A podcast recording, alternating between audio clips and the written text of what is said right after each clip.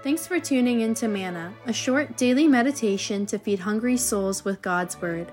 These episodes were prepared by ordained ministers for a radio broadcast called Voice of the Church and are now republished by the Reformed Perspective Foundation, a Canadian charity that applies biblical truth to the issues of our time. Here's today's serving. Dear listeners, we live in a society filled with sports. People play sports, people watch sports on television, and people go to stadiums to watch sports events. The Greco Roman world also valued sports. So when Hebrews 12, verse 1 says, Let us run with endurance the race that is set before us, the imagery was readily understood back then, and it is readily understood today. The Christian is engaged in the race of faith. The first readers of the letter to the Hebrews had to hear this, as do we. There are so many things tugging and pulling at Christians that it's easy to become distracted in the race of faith and to stumble and fall. We may even give up on the race. The initial readers of this letter were in danger of going back to Judaism and worshiping at the temple, offering the various sacrifices for the forgiveness of sin. They were in danger of denying Christ as Savior. Why? Because they faced opposition as Christians. They faced imprisonment and the plundering of their property, and this made it tempting for them to deny Christ and go back to Judaism. Christians today also face persecution in various forms. Sometimes it's outright persecution resulting in imprisonment or death, as is happening in some parts of the world today. Other times, it's a subtler form of persecution by way of ridicule and marginalization. Either way, it puts Christians under pressure. That's why the book of Hebrews has the well known chapter 11 with its list of men and women who ran the race of faith with endurance. Abraham, the father of all believers, who went on a long journey to a country he did not know. Moses, who rejected the pleasures of Egypt and chose to be mistreated with God's people. Rahab, who gave cover to the men who spied out the promised land. And so many more. All these people faced ridicule and danger for the faith. This is the cloud of witnesses of which Hebrews 12, verse 1 speaks. They are called witnesses not in the sense of people who saw something, but in the sense of people who confessed the faith. They bore witness to the faith, meaning that they testified to the faith. They stood up for the faith. Those people are described as spectators of our race of faith.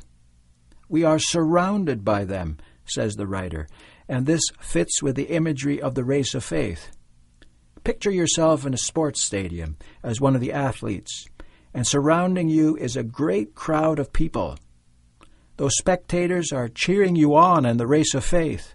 They are urging us to continue to confess the gospel even when it's difficult to do.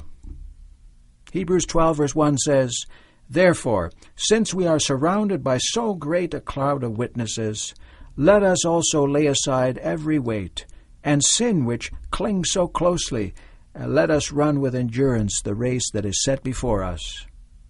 Every runner lays aside certain things in order to run better. No runner wants anything to get in the way of running the race. No runner runs with baggy layers of clothing. Runners wear skin tight outfits to prevent even wind resistance.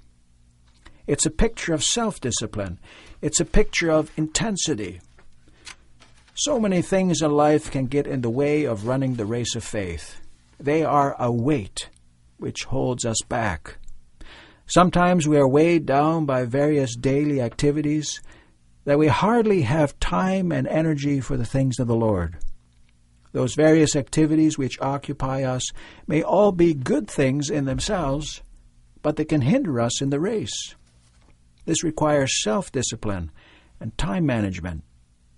Maybe we have a career, a family, and a social life which require a lot of time and energy. So many things to look after and run after. And sometimes we're left wondering Am I in the race of faith or in a rat race? As important as a career, a family, and a social life are, we must prioritize. We should not let those good things overtake our lives. And by prioritizing, we are removing the weight which hinders us in the race. Is it really necessary to attend one more meeting? Is it really necessary to have our kids in as many extracurricular activities as possible that have us driving all over town? Is it really necessary to spend so much time on Facebook? Let's carve out time for our spiritual development so that we can focus on running the race of faith. Make time to read the Bible and study it. Sometimes it's not good things that get in the way of running the race of faith. Sometimes it's bad things. The text also speaks about sin which clings so closely. We are often drawn in by sinful things that cause us to stumble in the race of faith, things like materialism, lust, addictions, pride, and resentments toward other people. And certainly the desire for acceptance, even at the expense of our faith, is a sin which can cause us to cave into the pressure to conform to the wishes of the society around us. All those sins can overtake our lives and weigh us down. We need to be focused in the race of faith. Runners competing in a race are very focused. They focus on the finish line. Runners don't let themselves get distracted. For the Christian, this means looking to Jesus, as it says in Hebrews 12, verse 2. Jesus Christ is described as seated at the right hand of the throne of God. The finish line is in heaven. We must look heavenward. When speaking of Jesus, Hebrews 12, verse 2 elaborates by saying that Jesus is the founder and perfecter of our faith who for the joy that was set before him endured the cross, despising the shame, and is seated at the right hand of the throne of God. This means that Jesus Christ is the perfect embodiment of faith. Christ believed perfectly. As such, Christ has shown us what faith really is.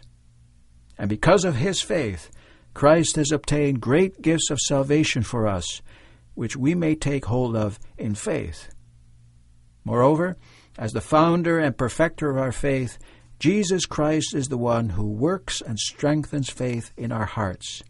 He does that through His Holy Spirit.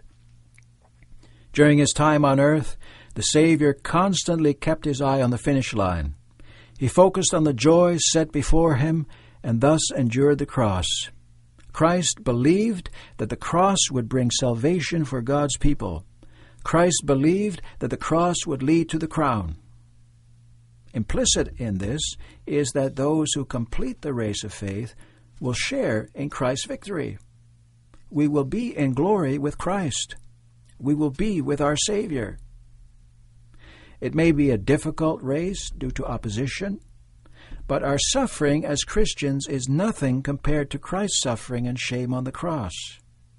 And remember that in Hebrews 12, verse 3, the writer says, Consider him who endured from sinners such hostility against himself, so that you may not grow weary or faint hearted.